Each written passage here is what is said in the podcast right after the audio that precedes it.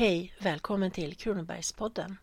Det här avsnittet ska handla om småländsk mat. Mathistoria överlag är ett väldigt intressant ämne. Klimatet och växtresurserna är ytterst det som formar en orts matkultur.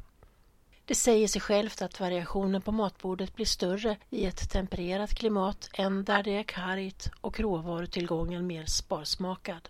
Jämför bara festborden på Grönland och i Italien. De nordiska länderna har inte samma naturliga mångfald av växter, frukter, grönsaker och annat som längre söderut och det avspeglar sig också i den historiska gastronomin. Nu talar jag om lokalproducerad föda och inte hittransporterad, för i och med den senare förutsättningen så finns det ju inga gränser alls för vad man kan laga till. Men vi håller oss till det som av tradition har kunnat odlas här uppe i norr. Vad är det då som är typiskt för det småländska matbordet? Ostkaka, isterband, kroppkakor och lingonsylt kommer direkt i mitt huvud. Men när jag tittar i mitt receptindex över småländsk mat ser jag att där finns också ganska mycket bakverk som olika sorts kringlor, rån och rågbröd och även fiskrätter och kräftor och olika recept på äpplen och päron, ofta inläggningar och insyltningar.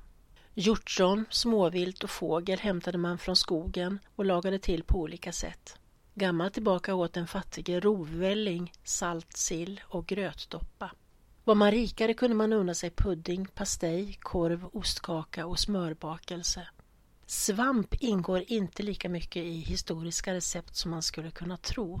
Man var överlag osäker på svamp eftersom det trots allt finns ganska många giftiga arter. Svamp krävde dessutom ofta smör vid matlagningen vilket inte allmogen alltid hade råd med. Därför var det mest de rika och mer välbesuttna som plockade svamp. Basföda var potatis, bönor, rovor och kål.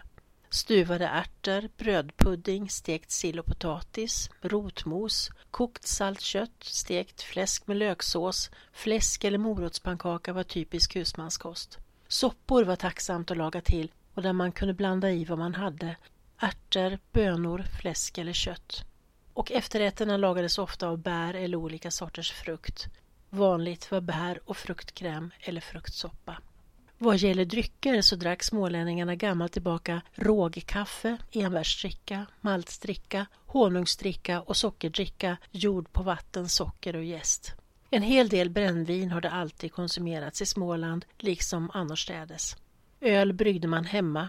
Man använde malt, det vill säga korn som fuktats och fått gro, och smaksatte med humle, och ett enkelt sätt att tillaga enbärsdricka på var att stöta enbär och sedan hälla kallt vatten över och sedan sila utan att vare sig jäsa eller koka.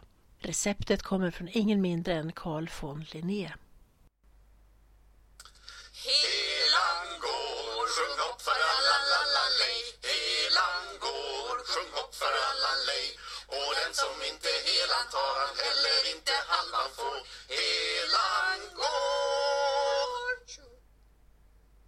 Däremot drack man gammalt tillbaka inte mjölk som bordsdryck, även om man använde den som grötväta, som tillbehör till gröt.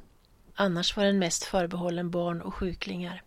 För övrigt användes mjölk för att tillverka smör och ost, både färskost och hårdost. Grädden skummades av och användes för att kärna smör.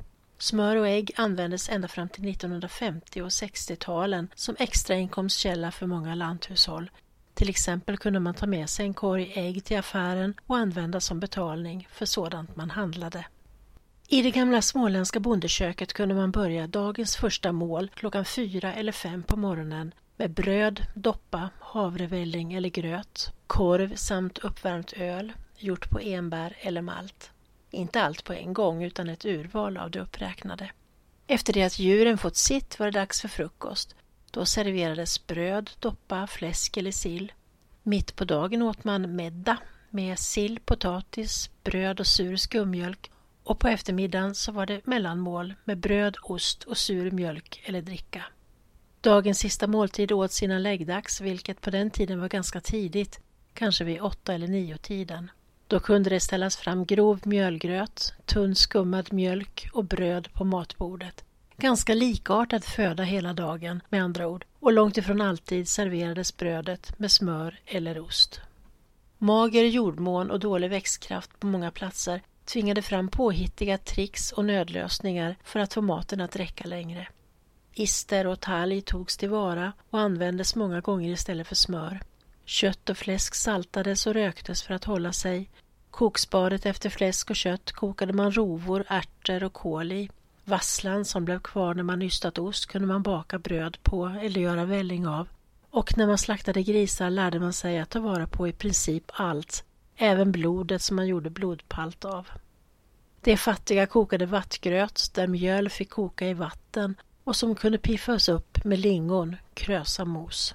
Medan den mer beställde istället kunde äta vitgröt tillagad på korngryn, kokt i mjölk och med kanel, smör och honung till och kanske med bränt socker i ett rutmönster på ifall det var riktigt fint, som till jul. Kokt risgrynsgröt som vi är vana vid är en senare maträtt på bordet, för risgryn var en dyr importvara och hade man råd så serverades risgrynsgröt endast vid stora kalas som bröllop, begravning och till jul.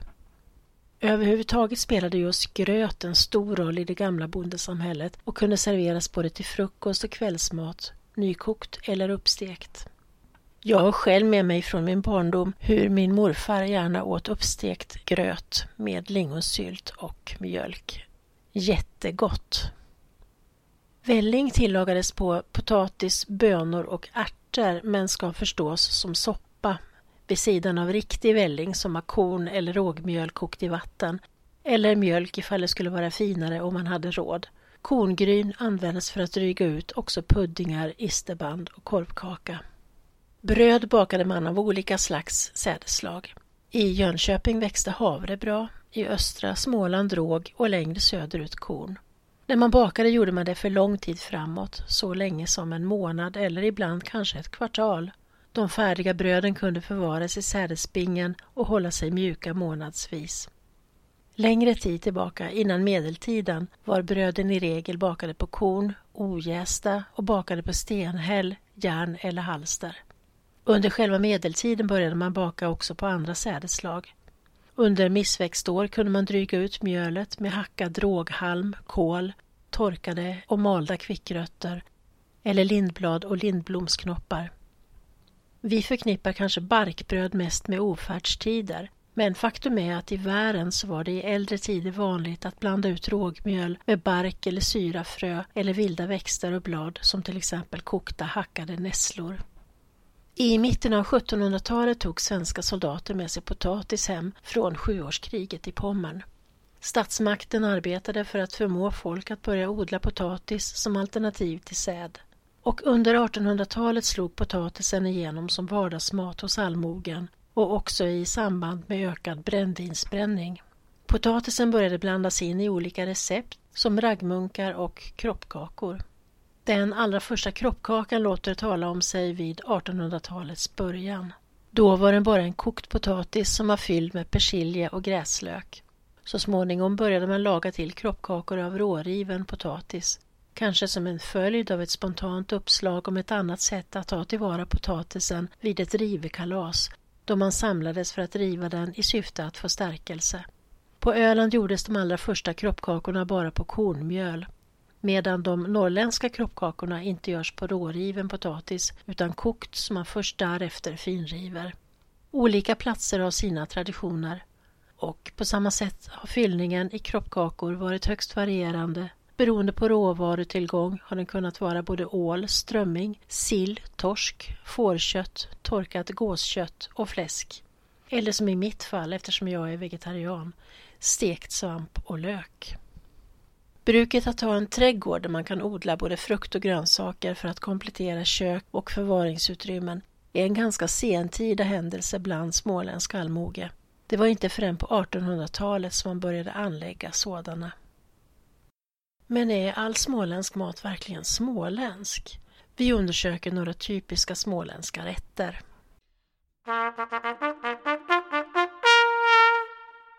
Ostkakan sägs vara en svensk maträtt från början. Den är känd sedan 1500-talets första hälft och tillverkas genom att mjölk ystas med ostlöpe och sedan gräddas i ugn.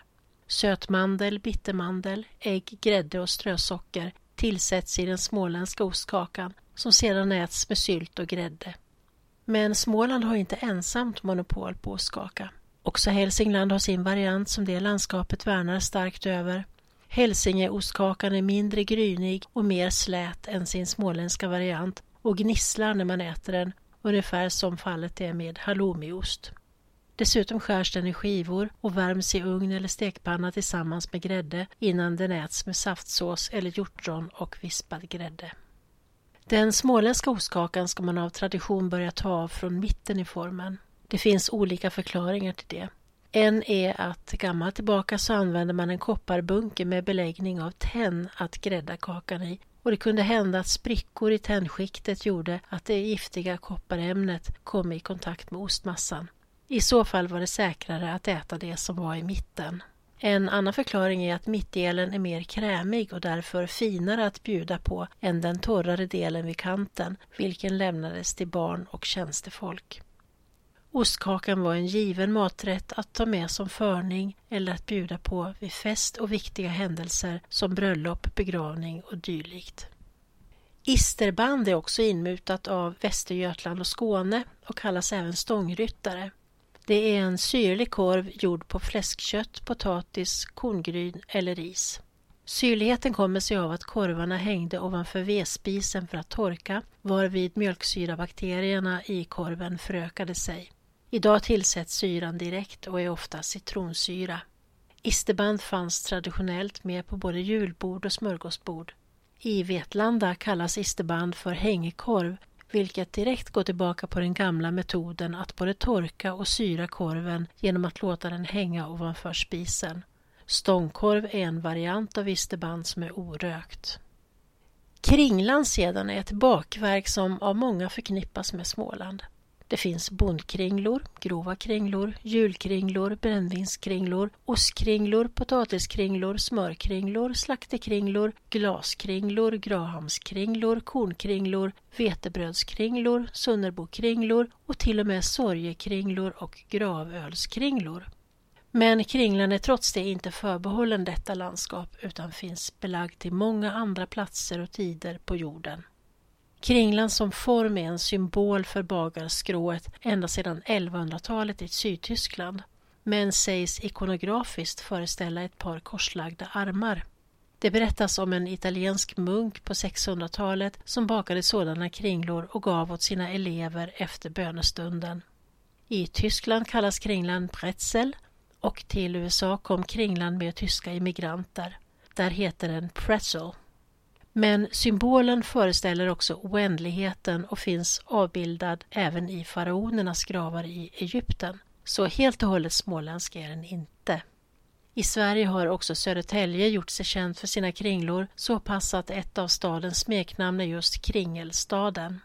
Efter införandet om näringsfrihet år 1864 passade många kvinnor på, både i Småland och Södertälje, att tjäna pengar på att baka och sälja kringlor, korån och annat bakverk på torg och marknader eller baka på beställning till bröllop, begravning och andra fester. En kringla är nyckelföremål i ett mordfall på 1800-talet i Fryggestorp i Linneryd. Ett tragiskt drama där girighet och kallblodighet orsakade en människas död och en annans fysiska lidande livet ut. I Linnerydsboken 1997 kan man läsa om hur ett torparpar i förtid vill komma över den bostad som ett äldre par har avlåtit till dem men med förbehåll om att få bo kvar där så länge de levde. Möjligen uppmanad av sin man som var känd för att bestämma över sin hustru bakar torparkvinnan en kringla som är fylld med arsenik och på hemväg efter gudstjänsten ger till den andra kvinnan som en liten present. När denna äldre kvinna, Carolina, kommer hem äter hon lite av kringlan men blir strax sjuk och mår illa och kräks. Hon säger till sin man att hon säkert har fått gift i sig, makarie som var ett annat ord för arsenik. Hennes man påstår att hon är sjåpig varpå han själv äter upp resten av kakan. Det bär sig inte bättre än att han dör. Både Smålandsposten och Nya Växjöbladet skriver om rättegångarna som slutar med att torparhustrun döms till livslångt straffarbete och att för alltid bli förlustig medborgerligt förtroende. Hon hinner tillbringa nästan 30 år i fängelse och avslutningsvis på hospital innan hon dör. medan hennes man redan året efter mordet begär skilsmässa från henne och ett halvår senare gifter om sig och börjar ett nytt liv.